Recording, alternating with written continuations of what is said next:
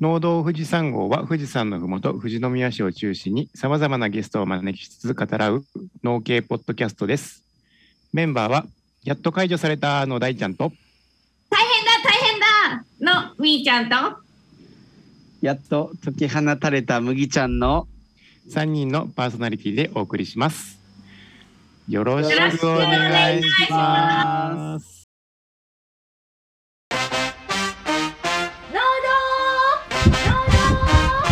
富士山ゴーゴ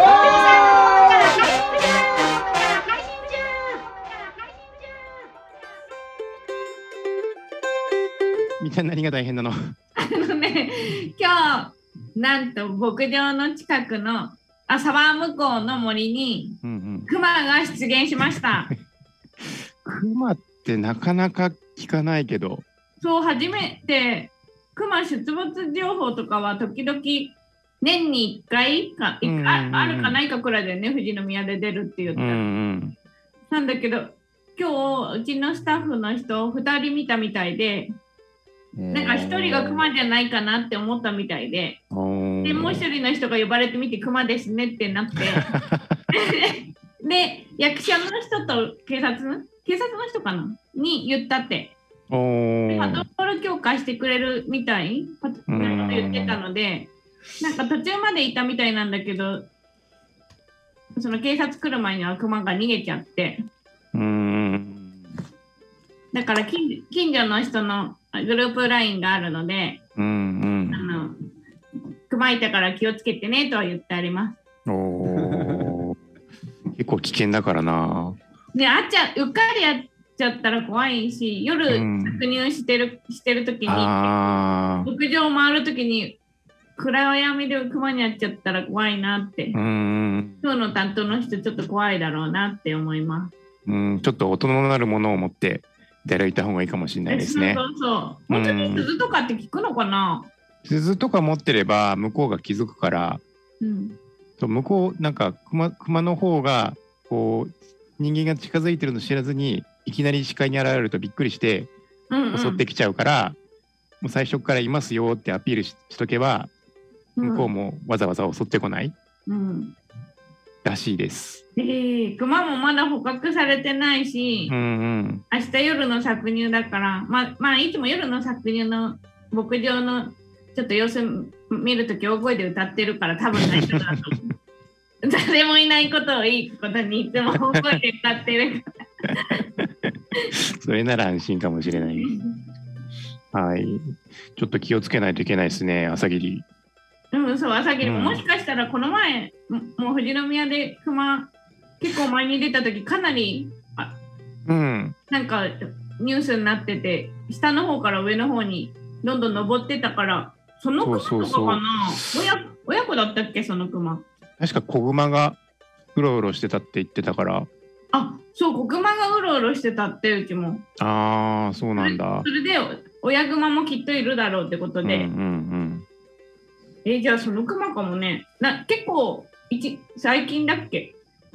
えーでも半年ぐらい前じゃなかったっけかな。春先とかまだ寒いぐらいじゃなかったっけか。うん。あとちょっとで冬眠すると思うけど、うん。あんまりここら辺で冬眠したくないなーって。ちょっとどういう冬、そう、どういうところで冬眠するかちょっとわかんないけど。うん、冬眠するとこ探してんのかな、もしかして。ちうん。ょっと気をつけないといいですね。はーい。はい。麦ちゃんは何から解放されました？あえっ、とですね9月の忙しさからやっと解放あされましたあ。9月はあのーネギの秋植えのシーズンまあ今もずっと続くんですけどもう本当に寝てる時以外ずっと仕事してた感じだったんで やっと最近10月入ってお酒飲める日々が帰ってきました 植え付け、植え付けの方が忙しかった、9月。そうですね9月がドピークで一番植えまくるうシーズん。ンですね。じゃあもう、10、11とずっと続いていくけど、まあ、9月の半分ぐらい量は、うんうんなのでまあちょっとずつ落ち着いていくかなっていう感じで、これから寒くなっていくと収量も減ってきますもんね。す終了っていうかその生育が落ち着いていく前にこう植えまくるみたいな感ああ貯めて。じ そうそうそうそう。最後の今年の。何ヶ月分か一気にはいはいはい。みたいな感じで、んなんとか無事に計画通りにこなせたんでおよかったです。じゃあ逆にそれが成長したらその収穫も大変になる？収穫はでもあのーそのなんちゅうかこうだんだんに分けて取っていくもんうんでそんなにあのーあ大変じゃないけど、まあ、あとはもう台風が来ないことを祈るだけって感じです、ね。そうっすね。あれから台風の情報あんまりないから、うん。もう今年はなんかあーこの前あの伊豆伊豆？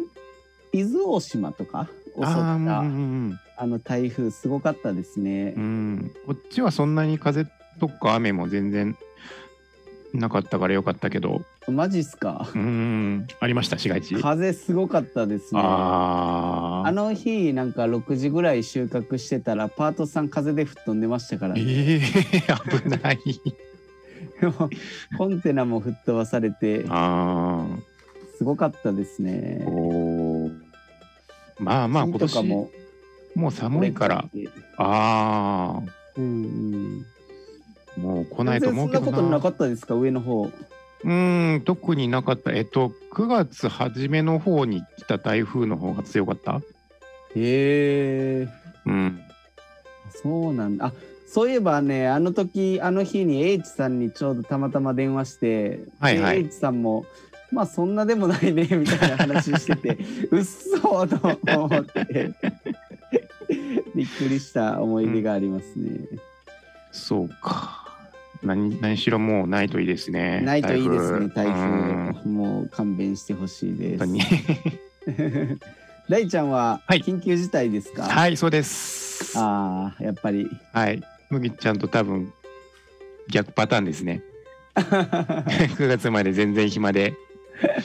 10月入ったらもうお客さんもあのラン、えっと、レストランの方もガンガン入るし、あのキャンプ場の予約も10月は週末はほぼほぼ毎週いっぱいみたいなえ状況で、今日日曜日ですけど、今日も2組宿泊の方がいらっしゃいます。平日とかも来たりします？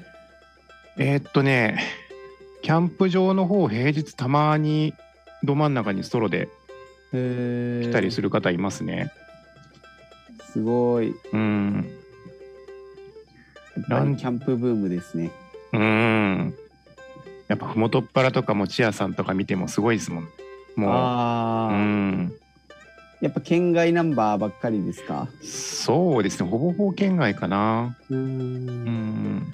下の方でも結構見ますもんねうんですよね。焼きそば屋さんとかあすごい並んでる。みんな多分動けなかった分、いっぺんに出てるんですね。うん。これで飲食店の人たちが潤うといいですけどうんうんうん。ねうん。一時富士宮の飲食店たのツイッターアカウントがみんな悲鳴上げてて大変そうだなと思ってましたけど、本当にどこも閉まってましたからね。8時とかまでじゃなくて店閉めてるところ多くて。うんうんうんうんうんうんうん。全然ご飯食べに行けなかったですね。そっかそっかそっか。うん10月またね、第 6, 6, 6波？とか来る前に、ちょっとね、経済回しとかないと。いけないですね。ワクチン皆さん打ったの感じ？まだこれから？まだ。まだ？僕もまだですね。まだか。僕ね、2回とも打ちました。おお早い。ぐったりした、あのね、2回目本当にしんどかった。へえ本当に起き起き上がれなかった。朝、朝だけちょっと仕事してごめんっつって、一日その日は寝てましたね。へえなんかうちのスタッフの人も打ったけどうん腕が上がらない、1回目打ったんだけど最近。腕がちょっと上げられないって言ってて、まあ、ちょっとけ倦怠感はあるって言ってて。うん。なんか1回目も2回目もさ打ってすぐくらいにあなんであ1回目じゃな。いいい1日2日は注射打ってなんか解熱鎮痛剤みたいな、はい、バファリンとかうんレージョンみたいなロキソニンとかそういうの1回ん1日1回飲んだ方がいいみたい。若い人の方が熱上がりやすいっていううね、ん。いやバファリンはね持っといた方がいいと思います。そんなに？うん。えー、うん。でも打つのはねほんとすぐ並んでなんか市の方が皆さんすごいテキパキ動いてくれて何もトラブルななく2回とも打て,、ま、打てたんで安心して打てると思います。はいというわけで、えー、と今回は「エブリデイリーモーモー」ということで、えー、といっちゃんとみーちゃんにいろいろ牛についての知識を聞いていきたいと思います。今日のえっ、となんだろう内容は？どんな内容になりますか？いつもとちょっと漢字を変えて、えー、牛の全体のこと日本の酪農についてをちょっとやりたいと思います。はい楽しみですね。それではメインディッシュへ。メインディッシュへ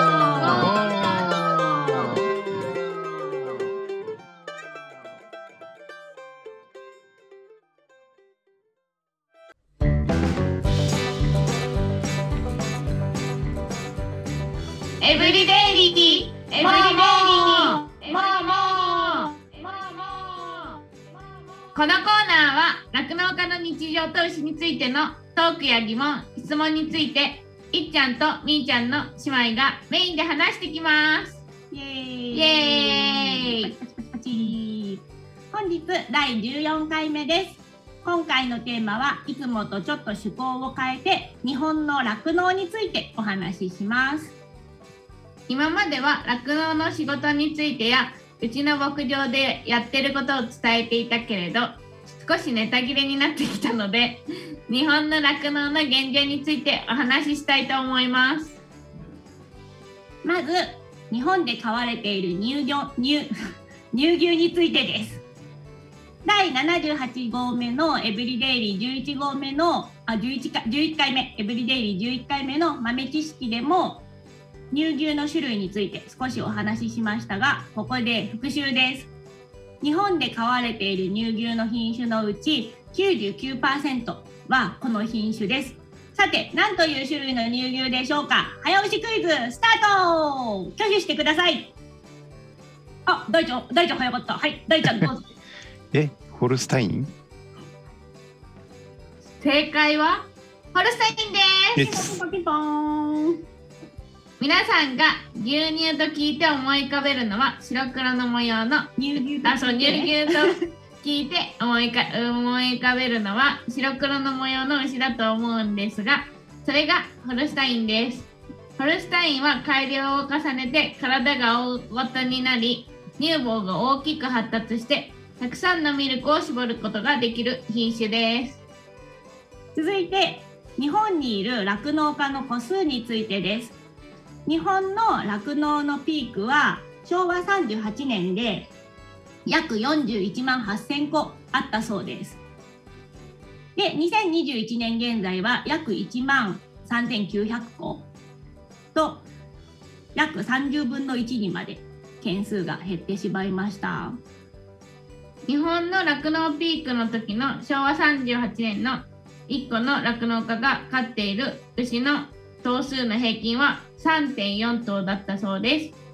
件数自体は減ってるんですが、平成に入ると数百頭、数千頭と牛を飼うギガファーム、メガファームという経営も出てきて、経営形態も出てきて2021年現在1個の酪農家が飼っている牛の頭数の平均が97.6頭にまで増えてます。はい。なので、酪農家の件数っていうのは41万8000個が1万9000個に。で、30分の1ぐらいに減ってしまったけれど、1個が飼ってる牛の頭数も同じように3.4頭だったのが97.6頭に、え増えたので、まあ、それが、まあ、約、えー30倍ぐらいになったので、まあ、日本全体にいる乳牛の頭数自体はそこまで変わっていないようです。ちなみに2021年現在日本では約136万頭の乳牛が飼われているそうですでは続きまして日本で一番酪農が盛んな地域といえば皆さんイメージするのは北海道ですね。その通りで北海道は約5720個の酪農家があって日本の酪農牧場の約38%が北海道にあります。で生乳の生産量牛乳の生産量も、えー、と日本の約半分ぐらいを北海道で生産していてミルクの量も酪農家の件数も、えートップが北海道ですそして圧倒的なトップですでは北海道について2番目にミルクの出荷量が多い県はどこでしょう？早押しスタート！はい麦ちゃん。熊本。惜しい！違うか。はい次は。あ熊本はねちなみに3位です、えー、はい。はい。そしたら次はサトゥ宮崎。ちょっ宮崎はね結構下の方かな。あ 15位です。あちなみにこれあのさあのミルクの生産量のランキングです。とはい大ちゃんどうですか？県別ですよね。うん。県別。えっ、とね関東です。関東？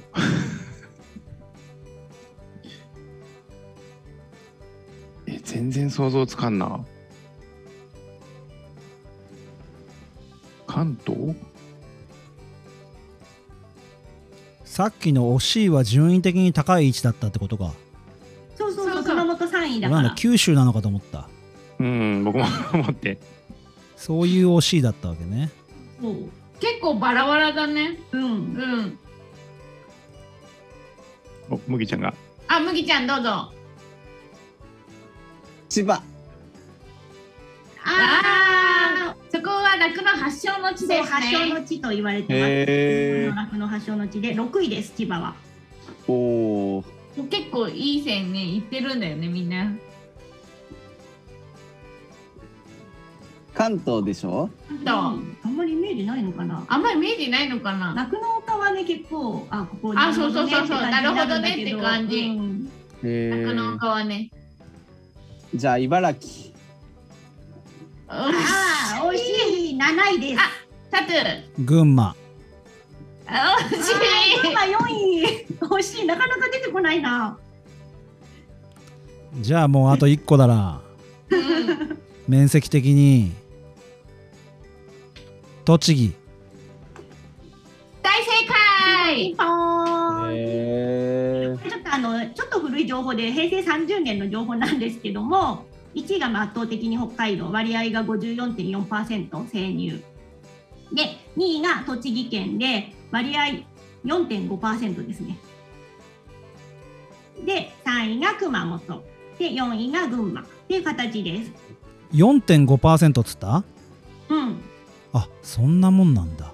そうだから北海道がすごいやっぱりもう圧倒的すぎるぐらい圧倒的。はただこの後この30年の後にあの戦闘規模の牧場あのまた栃木にもねどんどんねあのできてるのでなので乳量ちょっとは割合もしかしたら増えてるかもしれないです。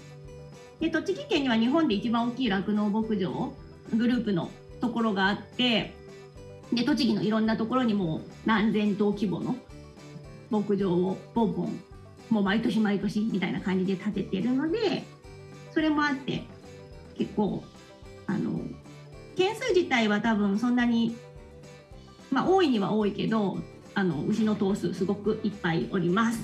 はいではちなみに静岡はこのランキングだと何番目だと思いますか？結構さっき順位で出たもんね。う。うんん。あ、サトゥ。18位あー、ちょっと近いようで、うん。ちょっと遠い。でもこね、さっきね、サトゥが言った県が結構近いです。うん。これさ超むずいよね かなり難しい問題だなと思って多分これ当たんないかもしれない。じゃあ、半分より上です。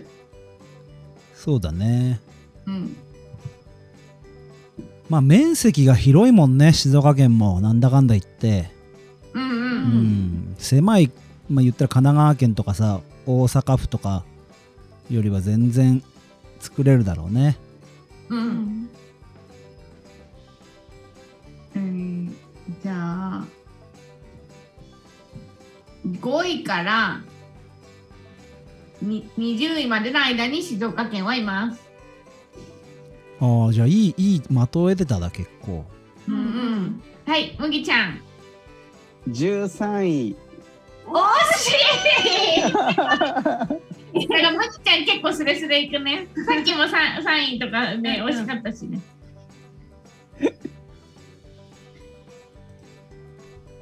えじゃあ14位おー、そっちじゃない違うのか。逆パターンか。うんはい、ということで正解は12位でした。2018年時点では年間約8万8000と出出荷していました。ちなみに世界で一番ミルクを生産している国はどこでしょうか？お早いむきちゃん。ニュージーランド。ブブブブ ニュージーランドね。ニュージあニュージーランドはね8位。去年のランキングだと8位です、えはい、サトアメリカ。ピンポンピンポンピンポン。やっぱ面積だな。解。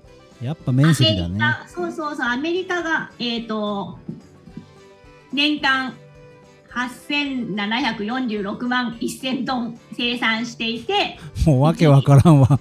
そうなんかよくわかんないそう数字がわかんない。よくさ、アメリカのドラマとかでも冷蔵庫からすごいでっかい牛乳出てくるもんね。あなん何サイズっていうあれわかんなないんかお冷ガロン蔵庫ガロンとかガロンだよ1ガロン1あガロンとかうんうんうんうん。なんか。単位が違うよね。うんそう。冷蔵庫の麦茶より全然大きいもんね。うん。ね、あアメリカはやっぱり酪農家の数とかミルクの生産量も多いしやっぱりあの研究も一番進んでいるところです。オーストラリアかアメリカかなみたいな感じで思ったんだけどな。うん、オーストラリアはね結構2位結構意外だと思う。全然入ってないな。2位が結構意外。はい。意外だけど結構ね牛には関係があるっていうか、うん、牛と縁がある、ううん。国。うん、牛と縁がある国。うん、のこのこ塾でもよく出てくるようんね。うん。牛といえば。でイスラム系がダメでしょ？ああ、牛あれ？乳そうなんだ。ぶ豚あ肉豚食べる豚がダメで牛 OK だっけ？牛どうなんあれ？こんがらった？なんじゃないかな。お肉はダメだけど、あそうなんだ。ー、インド？ピンポンピンポン。ピンポン。インドが二位。やっぱ面積だね。やっぱねそこら辺は、でもなんかちょっと意外だった。めっちゃ意外。ねなんか牛神様だから乳絞らないのかと思いきやのミルクを絞ってるそうですいっぱい。で、えー、3位が中国4位ロシア5位ブラジルでした。ブラジルもちょっと意外じゃない？うん、楽のなイメージ、まあ、牛肉みたいなイメージはあるけどね。そうそうそんな感じで。でもねその辺その辺中国ロシアブラジルはそこまでそんなに量がうん、すごい違うわけじゃないです。でちなみに日本は、えー15位以下あのランキングに入っていなくて15位以下って書いてあったので 何位かは分かりませんでした。っていう感じで今日は日本の酪農について少しだけお話ししました。はい。なので、まだね、あの、短くて時間があるので、みんなからの酪農についての Q&A に今日はお答えする会に、この後はしようと思います。質問がある人は、何でもどうぞ。じゃあもうここはミュートを外してガンガンいきますか。はい。あの多分誰がメインとかじゃなくてバンバン喋っても。うん。大丈夫だと思う、れるかな？ねえ、だけどね。あじゃあちょっと質問の前にあのさっきアメリカが1位って言ってたんだけど、うん。あの輸入の生乳の出荷量があのうううちちなみにうちの牧場はアメリカの機材とかを搾乳の機械はアメリカじゃないの？あアメリカじゃなかった。アメリカじゃなかった。アメリカじゃなかっスウェーデンだスウェーデンだったから違った。アメリカの機材ではありませんでした。ス俺さっきスウェーデン言おうと思ったんだよ。北欧でも。ウェーデンスウな。いかェーデンなないかな。なんかさやっぱでかいじゃん縦長で。でもスウェーデン。でやっぱさチーズチーズとかヨーグルトとかさ乳製品を食べるのってさヨーロッパの方が多いのかなと思ってヨーロッパででかい国どこだろうと思ったらさスペインかフランスかとかさ。うん、あフランス7位だね。あーやっぱそうだよね。うん。だってイタリアでさイタリアのピザの分のチーズを全部賄えてるはずねえなと思って。あそうね。うん。うん絶対輸入だよな、うん。だよねチーズね。うんこれ質問タイムでいい？うん、大丈夫です。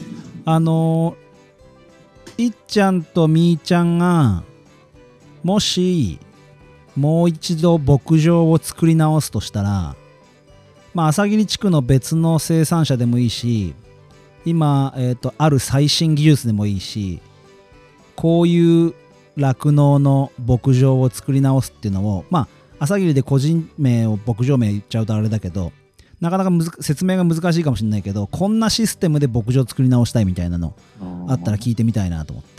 どこが大変なのかなってとこにもつながると思うんだけど。えー、ちょっと興味があるのはうん。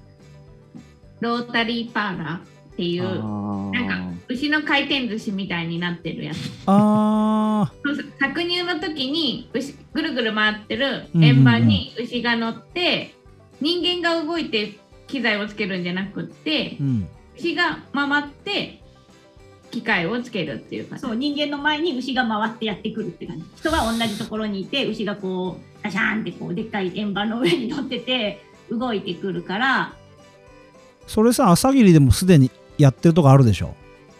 ないないない。あない。なんかそれロータリーは頭数がねすごいいっぱいいないとあそやっぱ400頭とかだとううん。ちょっと少ないよね、うんロータリーやね戦闘規模とかになると、まあ、ロータリーって言ってもいいかなって感じだと思う。この前とある方と話しててそれっぽいシステムを入れてるところを取材したらどうだって推薦された？あーあのロボット搾乳機を持ってる人はいうんうんうん。てあるけど、そうだよねロボット搾乳はなんか全自動みたいな感じで牛が自分で入りたい時に入って絞るみたいなうん。感じやっぱそのロータリー方式は魅力的なの？うーんなんかあんまり近くにないから、うん。なんか牛がくるくる回ってて見にあああの栃木県かな？うんうん本当うんあ茨城あ茨城のあのロータリーパーラー見に行ったりとかしあてーそうねただロータリーパーラーちょっと面積作るのに面積が必要で、あーやっぱそうなんだ。うん、なんか北海道とかでは結構みんな入れてる人とか多かったり小さいとこでもね入れてたりするんだけうど、んだけどあなかなかここら辺だと見に行けないからうんうんうんなんか見てると面白いので。で酪農体験とかもやってるので、うん。なんか牛のこういう機材もあるんだよっていうので、うんそうやってくるくる回ってたらちょっと面白いかなって、うんうん牛牛もリラックスしながらあの絞られててうん。うんお互い快適だなと思って。そう今さクイズでもあった通り面積がでかい国とか面積がでかい県が有利じゃん。うん。だけどその搾乳のスピードを上げれればさうん。狭いまあ狭い面積で頭数は増やせないと思うんだけど、まあ、効率上げて搾乳量を増やせればさうん。うん。まあ面積に比例した生産量じゃなくなる可能性はあるよね。でも牛をね入れられる場所が限られてるっぱ。りそうそう広さがぎゅうぎゅうぎゅうめにするとやっぱり牛の状態に良くないから、でストレスかかると牛乳出る量が減っちゃうからう、ん。やっぱこう広さっていうのはねうん。すごいね、大事になってくる。じゃあやっぱ面積イコールなんだ。うん。なんか放牧しててもあのやっぱ牛舎には夜はみんな帰ったりとかしてるから牛舎も必要だもんね。ちょっとちょっとちょっとみーちゃんの言ってることがわかんないんだけど。そう搾乳する場所と牛舎の別々で必要になったりするからってことでしょ？そうそうそうそうそうロータリーがあってなおかつ牛の宿舎がないといけないってことだそうもんねそうそうそう。で結局でもいろんなとこもあるけどね。あうん。しあのつなぎ牛舎。日本の9割はあ今つな違う違うぎ牛舎だか。だかららなんかうん装置いろいろ必要じゃん。広いとこはいろいろできるけどそうやって。まあ、まあちょっとね。うん ままあやりくりはいろいろあるってことだよねそうそう。まあでもなんだかんだ言って面積かそうみーちゃんロボット、ロボットじゃない、ロータリーって言ってたんだけど、私が興味あるのは、ロボット搾乳。あで、あ全自動？全自動のロボット搾乳で、あうんまあ、今絞れる頭数が1台何頭って、まあ、限られてるんだけどやっぱ人手を減らしてで全部その中を機械にしてっていう感じでできたらなんかちょっと今人人のことでね悩んだりするからなんかそれもあるし、そうそれも減るかなと思ったり。搾乳って一番大事なところなんだけど、うん。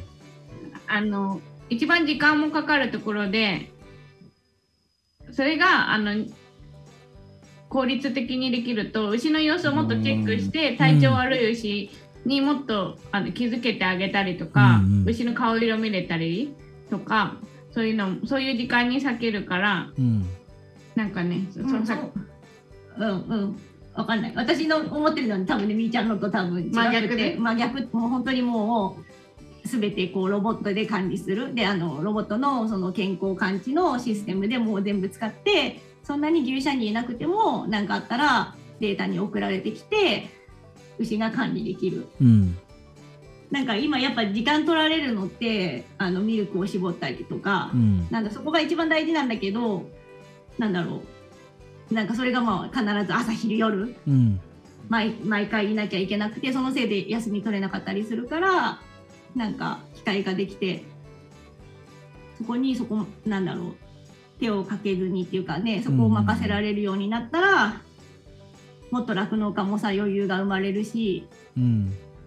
これから酪農やっぱ休みがないんだよ本当に酪農って、うん。それは牛がいる限りはねそう絶対さうん。赤ちゃんいつ産むか分かんないし。人件費を上げるか休みをなくすかって話になっちゃうもん牛ね乳はさ絶対さ1日2回は朝と夕方のうん。1日2回は絞ってあげなきゃいけないしとかさ。絞りをやめるってことができないかそうでらねきないからだからなんかそれがロボットとかになったら、うん。もっとね普及してロボットが安くなったりとかして普及したらうん。私たちが働く上でも楽になるしこれからやりたい人も楽になるしう、ん。あとなんか今の今やってる人たちも楽になるしって、あともともとその酪農の作業にプラスなんか環境問題とかもいろいろ厳しくなってはいきて、はいはいアニマルウェルフェアねそうそう。うん。あそ、う。うん。ん、アニマルウェルフェアも言われてるけど、うん。それ以上になんだろう。あの排水の問題とか。あと堆肥もなんか多分生生粉の状態でこう畑に撒いてる人とかいるけどそういうのもダメだし、ーうんなんかそういうところになんか投資しても牛絞ってかい牛乳だと絞って帰ってくるけど、うん。その投資したものに環境のやつって投資したくても戻ってくるところが少ない。戻ってこない、うんうんからそういうのがどんどん大変になってきてて牛乳がちょっと今水よりも安いのでペットボトルで売ってる、農家がね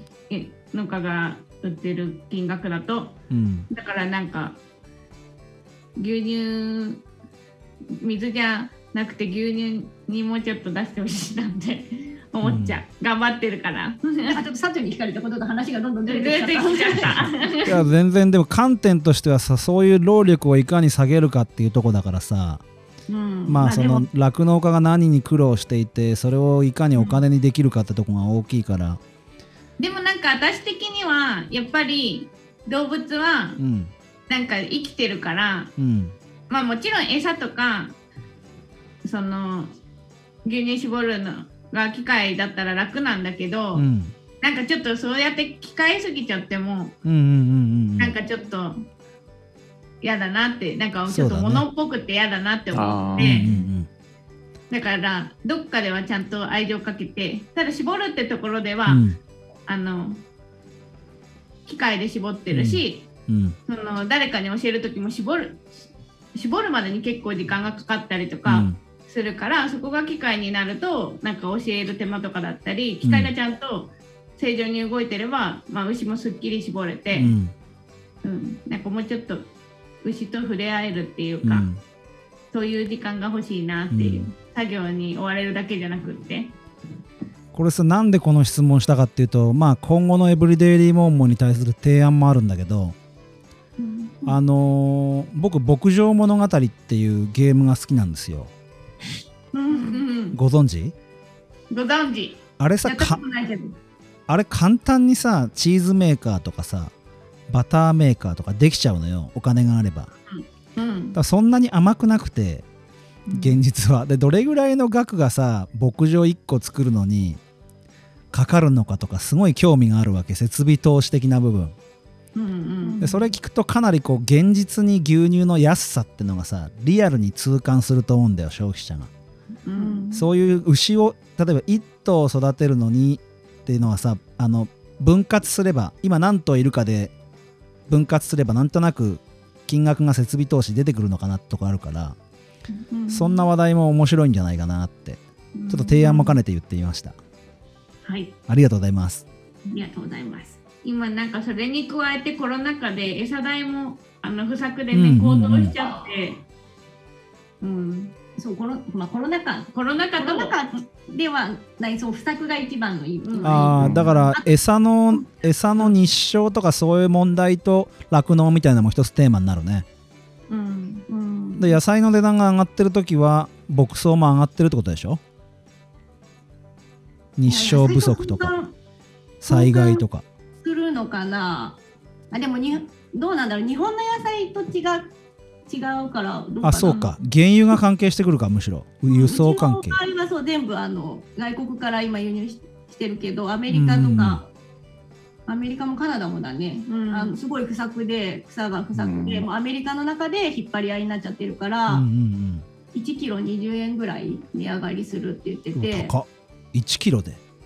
そう。でもううちだと月多分1.5倍くらい値上がりしちゃう。月何百うん何何百万100万単位で餌代が上がる計算でそうどうしようかなって感じだよね今ね。ね、なんか今までにないくらい。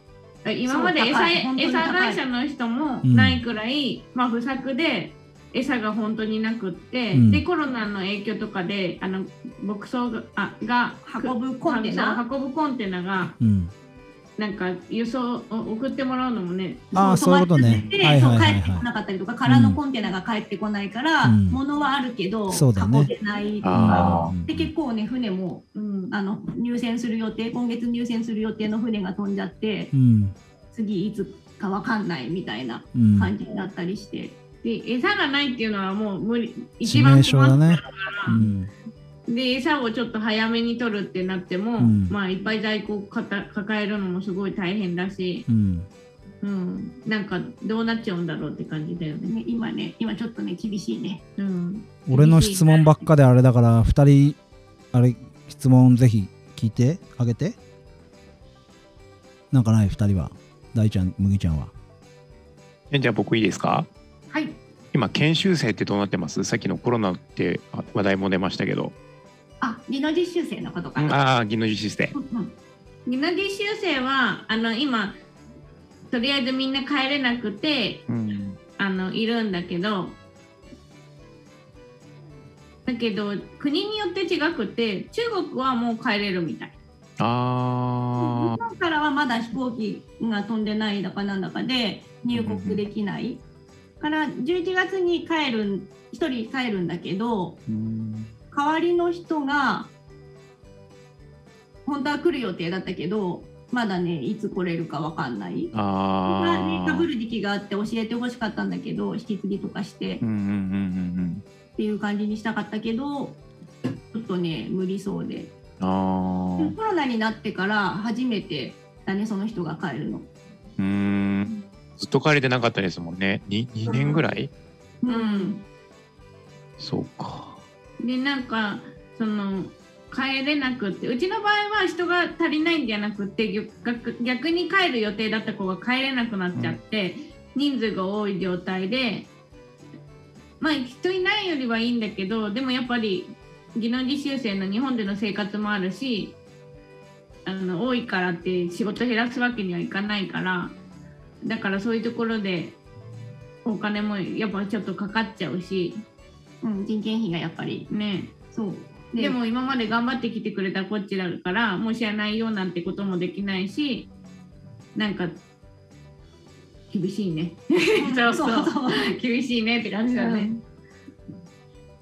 まあどこもね厳しいからね、うん。飲食店の人とかもね、うん、まあそうだね。うん。でもまあ技能実習生たちはなんかみんななんかもう飛行機ないっていうのも分かってるし、なんかすごいどうしても帰りたいっていう感じでもないから、うんだからなんかもっと早く帰る予定だったけど、まあ日本にいて。まあ、仕事しながらお金も稼げるしそっちの方がいいやみたいに言ってる子もうん いてまあいいのかなっていう。うんなんか時間の使い方も、まあ、やっぱちょっと外出れないから近くのなんか買い物できるところも今ちょっとい行けなくなっちゃったりしててつまんないから部屋でみんなでカラオケやったりしてる。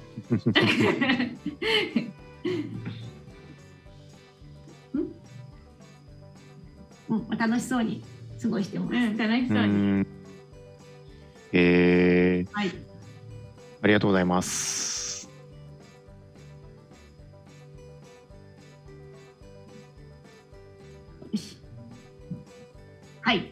あと。あじゃあ最後。はい。えっと質問っていうかなんか今後のエブリレイリーモーモでなんか取り上げてほしいのがなんか乳牛というかその酪農の歴史みたいなん知りたいおー。あ日本人がいつから牛乳飲んでたとかうんううん。ん牛乳がどどういう風に世界に広まったとか。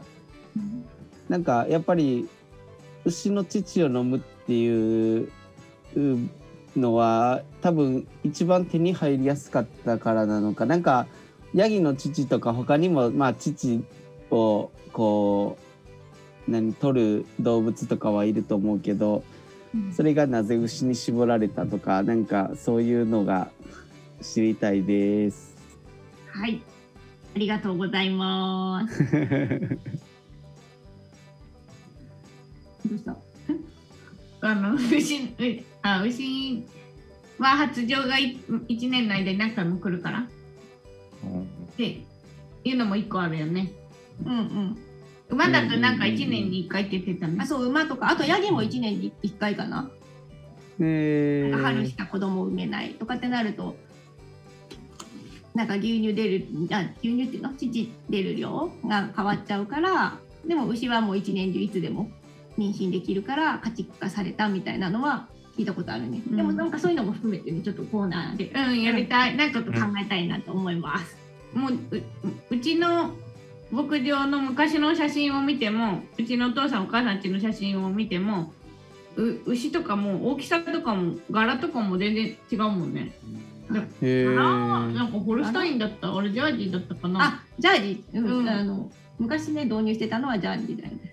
そうだからうちの携帯もそういう感じでこのみ短いスパンで結構変わってってる。うん。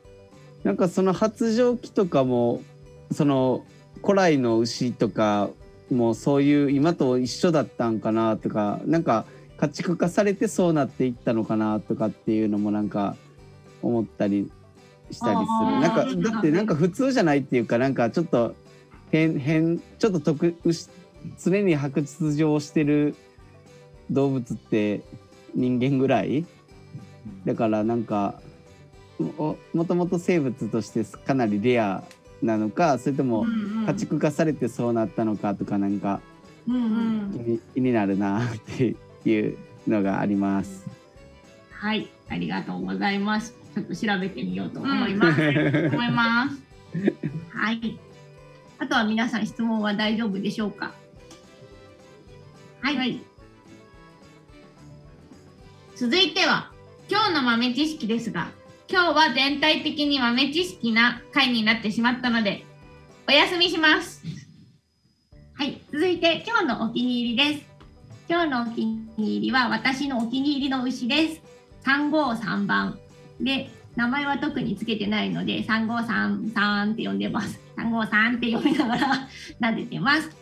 なんか両方の目の下に黒い模様があって、で正面から見るとなんかハート型が2つ目の下にあるみたいな形に見える子です。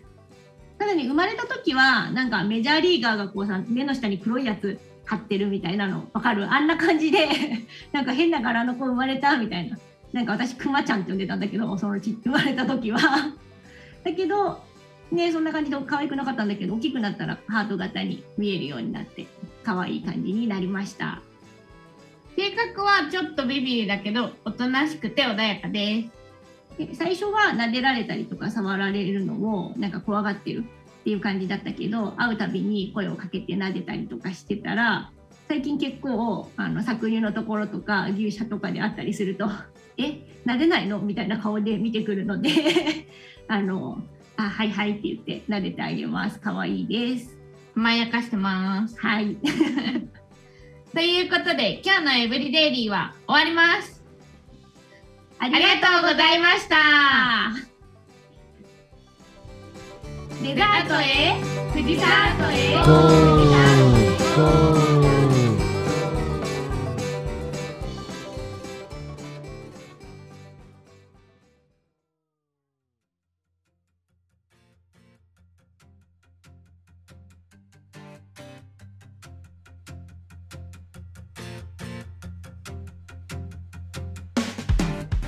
デザートはサトゥといっちゃんのよ2人でお送りします。ろしくお願いしおます。願いします。今回もリモートでしたが結構、なんだろういっちゃんみーちゃんは気づかないような気づかないというかもう当たり前になっちゃってる内容が僕らからするとあの聞きたいってとこなのでじゃんじゃんじゃんじゃんこれからあの2人にテーマを伝えていければなと思いますのではい。言ってくださいお待ちしております。はい。次回はどうなるかまたお楽しみにということで。はい。じゃあ,、はい。あのいっちゃんお便りを読んでいきましょうか。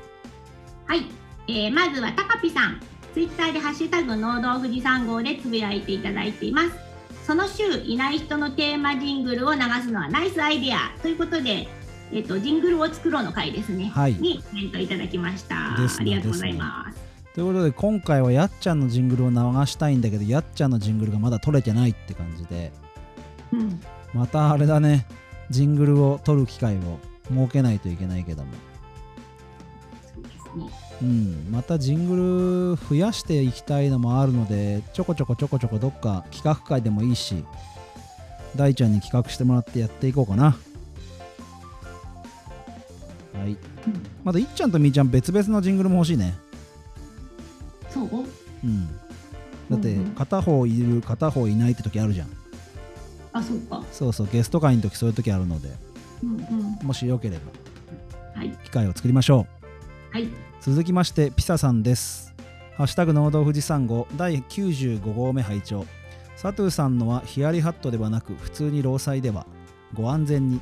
それぞれの特徴を捉えたジングル作り。こういう制作風景流してるのってあまり聞かないイメージだから面白いみーちゃんの人に対するイメージで擬音せ選ぶセンスはさすがといただきましたありがとうございますはい、ありがとうございます。自分も結構喋ってると擬音を使うタイプの人間なんだけどやっぱみーちゃんはすごいいっちゃんうん、そうだね。みーちゃんはなんかね、感覚タイプなんだよねうん。うんうんうんわかるわなんか、うん、いろんな感覚で生きてる感じ。うん。そうだからあの野球で言うと長嶋選手なんかはすごい感覚で指導をするとかってその方がその方がうん逆に指導が入りやすい感覚で教えるからみたいうん。なうんあるよね意外に伝わりやすいかもしれないねそうね。はいピサさんありがとうございますありがとうございます。続きまして、マシュ、あとキノコハウス平本さん。ハッシュタグ農道富士山号でつぶやいていただいてます。いっちゃん、みーちゃんのジングルから、大ちゃんのぶどうの知識はサトゥーのおかげ静岡ならではの栽培方法はサトゥーのぶどう園にも参考になりそう。そして、大ちゃんのジングルがありがとうございますありがとうございます。あのー大ちゃんのジングルちょっとかなりいじくったんですけど ここでかなり遊んだね。そうちょっとここであのせっかくなんで大ちゃんに感想を聞いてみようと思いますけど大ちゃんミュート外せますか？はいどうでしたあれ？さすがです。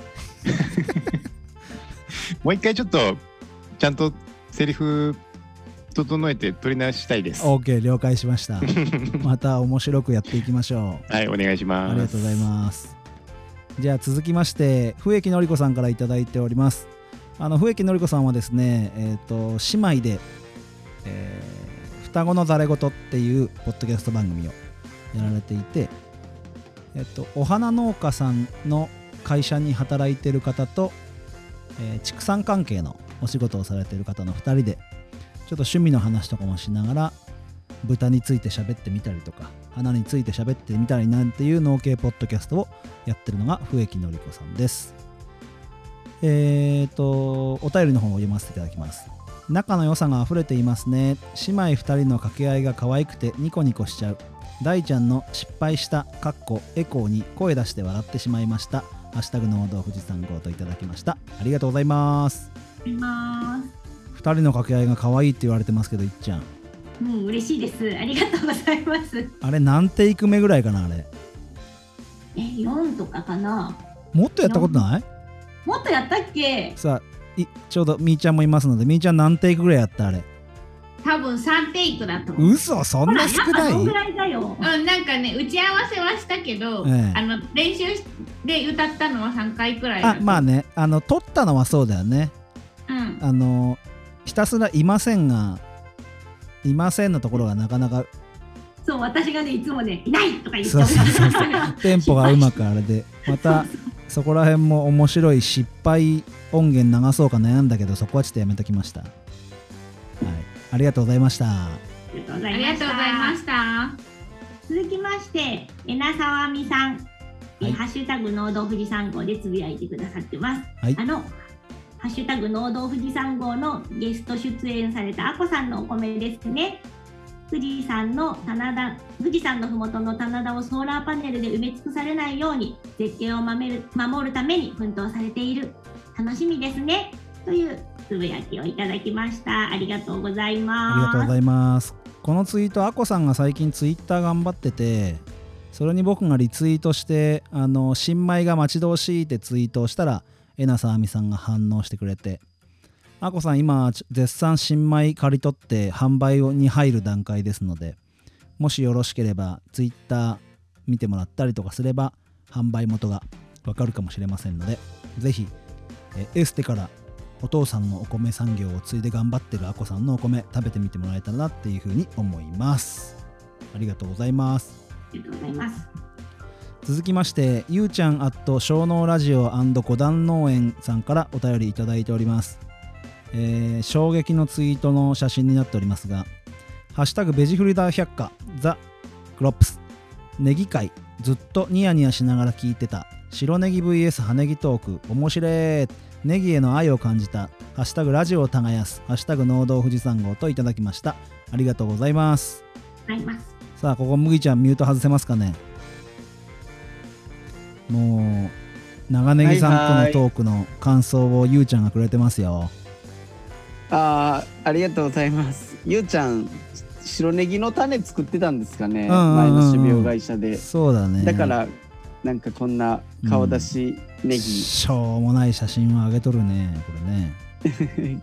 ゆうちゃん、なんか、あの白ネギが好きみたいなんで、うんうんうん。葉ネギ派じゃなかったですね。うん、そうだね。あのゆこのもう一個あのマシュさんからお便り来てるんで先もう一個いっちゃんに読んでもらってちょっと麦ちゃんに裏話してもらおうと思うんだけど。いっちゃん、はい。じゃあマシュさんの読んでもらっていいですか？はい。マシュアットキノコハウス平本さん。えーハッシュタグラジオを耕す。ハッシュタグベジフル大百科の紹介とご自身の出演会について、ハッシュタグ農道富士山号麦ちゃんとのやりとりは必聴の価値あり、ハッシュタグ農系ポッドキャスト、えー、つつぶやいていただきました。ありがとうございます。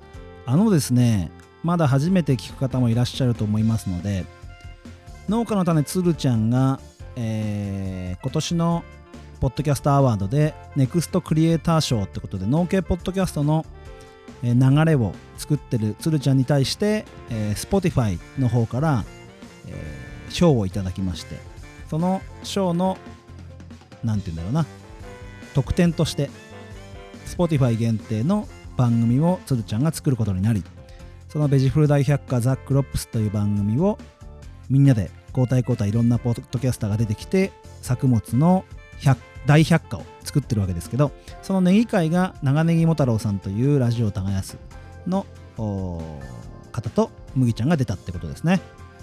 麦ちゃんに聞きたいんですけどあの裏話打ち合わせあれどんな感じでやったの？打ち合わせ？収録前。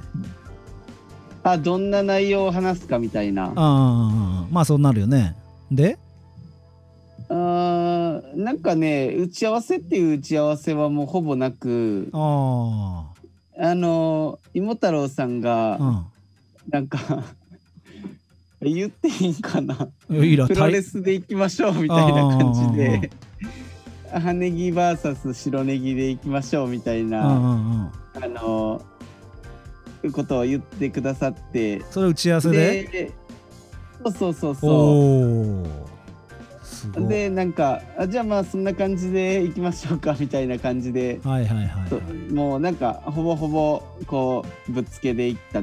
だからねめっちゃ物足りなかった物足りなかったっていうかねもっといろいろ言えたなっていうのいっぱいあったんですよね。そういうことか。うんうんうん。うん知識的な部分をもっとね。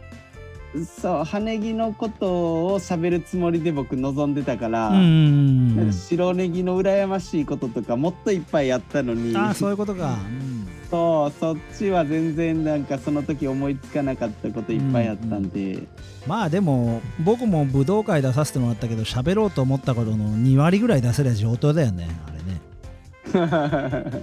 なんか人とキャッチボールしながらやるからさどのタイミングで話すかとか探ってるとなかなか話せないね、うんうんまあでもいい機会だったねむいちゃんね。うん、うん、楽しかったですね。はいありがとうございますはいありがとうございますちょっとですねいっちゃんはい。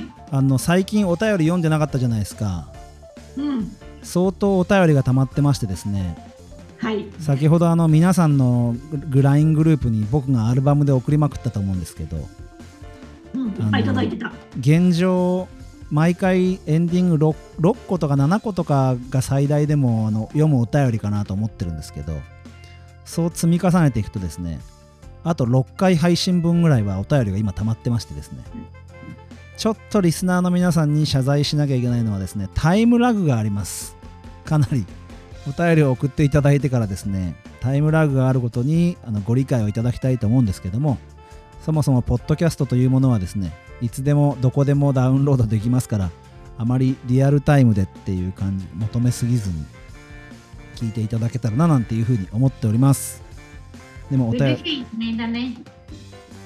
あ、言っちゃったね。みーちゃんどうした？あ、嬉しい悲鳴だね。そうそうそうそうそうそうその通りなんですよまだまだここから100回記念のお便りが入ってきますのであのリスナーさんぜひ Twitter、Facebook、Gmail、LINE のオープンチャット様々用意しておりますのでぜひぜひ絡んできてくれたらなっていうふうに思いますでえっと久々に言うんですけども Apple Podcast のレビューの方をえー、Apple の iPhone とかで聞いている方はレビューを入れていただきたいなと思います。